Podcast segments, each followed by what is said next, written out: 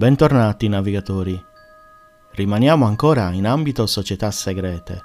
Lo facciamo raccontando la storia di Adam Weishaupt, italianizzato Adam Weishaupt, il fondatore degli Illuminati. Per correttezza proverò a pronunciarlo in tedesco. Adam Weishaupt nasce a Ingolstadt, una città della Baviera, il 6 febbraio 1748. Discendente da una famiglia ebrea che si converte alla religione cattolica. A cinque anni muore il padre George e Adam viene adottato dal padrino Jonam Adam Hickas, personaggio influente e rettore dell'Università di Ingolstadt. Il padrino si curò della sua istruzione facendolo studiare presso il collegio dei Gesuiti di Ingolstadt. Conclusi gli studi, diventa professore di diritto canonico. Benché professore di diritto canonico, era un convinto ateo e materialista. Dapprima si avvicina alla massoneria, movimento che si stava diffondendo in tutto il vecchio continente. Oltre ad avvicinarsi alla massoneria, fonda l'ordine dei perfettibilisti, prima illuminati, una società segreta dalla quale si potevano trovare i principi esoterici del Rosa Croce. Il primo maggio 1777, nello studio di Vausepat, con altri cinque membri, ebbe luogo la cerimonia di iniziazione dell'associazione. Ognuno doveva scegliere un nome preso dall'antichità classica. Vausepat scelse per sé quello di Spartaco. Per poter essere accettati nelle società segrete, gli aspiranti adepti dovevano avere delle conoscenze tra i membri e appartenere a una elevata classe sociale e livello economico. Nell'ordine vigevano tre gradi, illuminato, minervale e minervale illuminato e novizio. Il fine degli illuminati era quello di diffondere la cultura dell'illuminismo. Nel 1782 l'ordine contava già 600 membri. Tra questi vi erano personalità di rilievo come il barone Mayer Amschel de Rothschild, artefice di ingenti finanziamenti. Scrittori del calibro di Goethe, letterati come Johann Gottfried Herder, ma anche medici, avvocati, giuristi e farmacisti.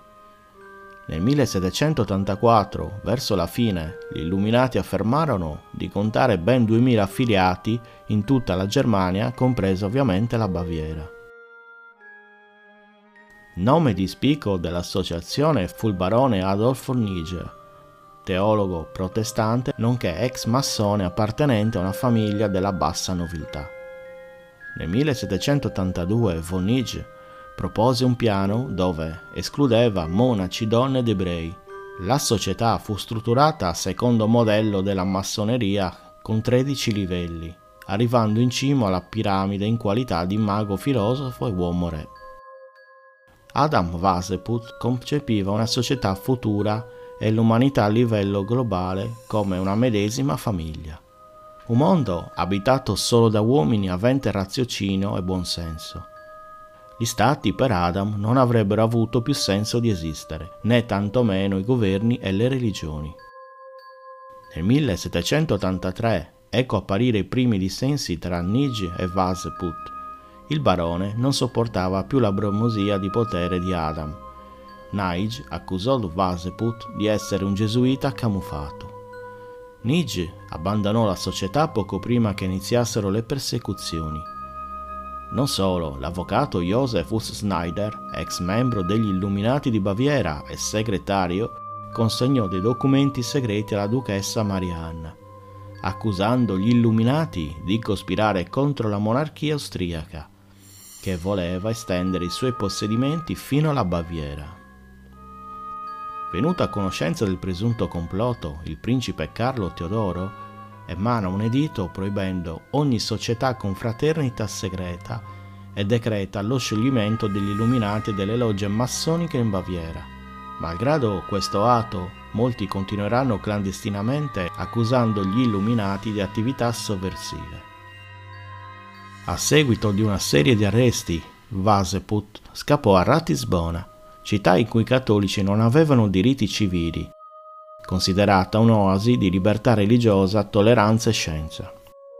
Nel frattempo, la polizia trova nella casa di Franz Xaver von Zach, braccio destro di Vaseput, delle istruzioni al suicidio per gli adepti e per non confessare.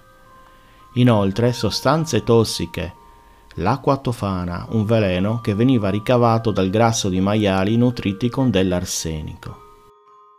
Baseput trova asilo a Gotha grazie al duca Ernesto II di Sassonia-Gotha-Haldeburg, il quale gli concesse la pensione di consigliere di corte.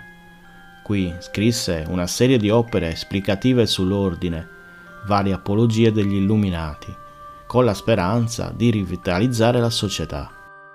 I superstiti dell'ordine scappano negli USA, ideando nuove società segrete eredi della setta bavarese. Adam Vaseput morì dopo una lunga malattia il 18 novembre 1830 alle 17.30 fu sepolto tre giorni dopo nel cimitero di Gotha accanto al figlio Wilhelm che morì molto giovane. Se questo video ti è piaciuto lascia un like, un commento, alla prossima, ciao!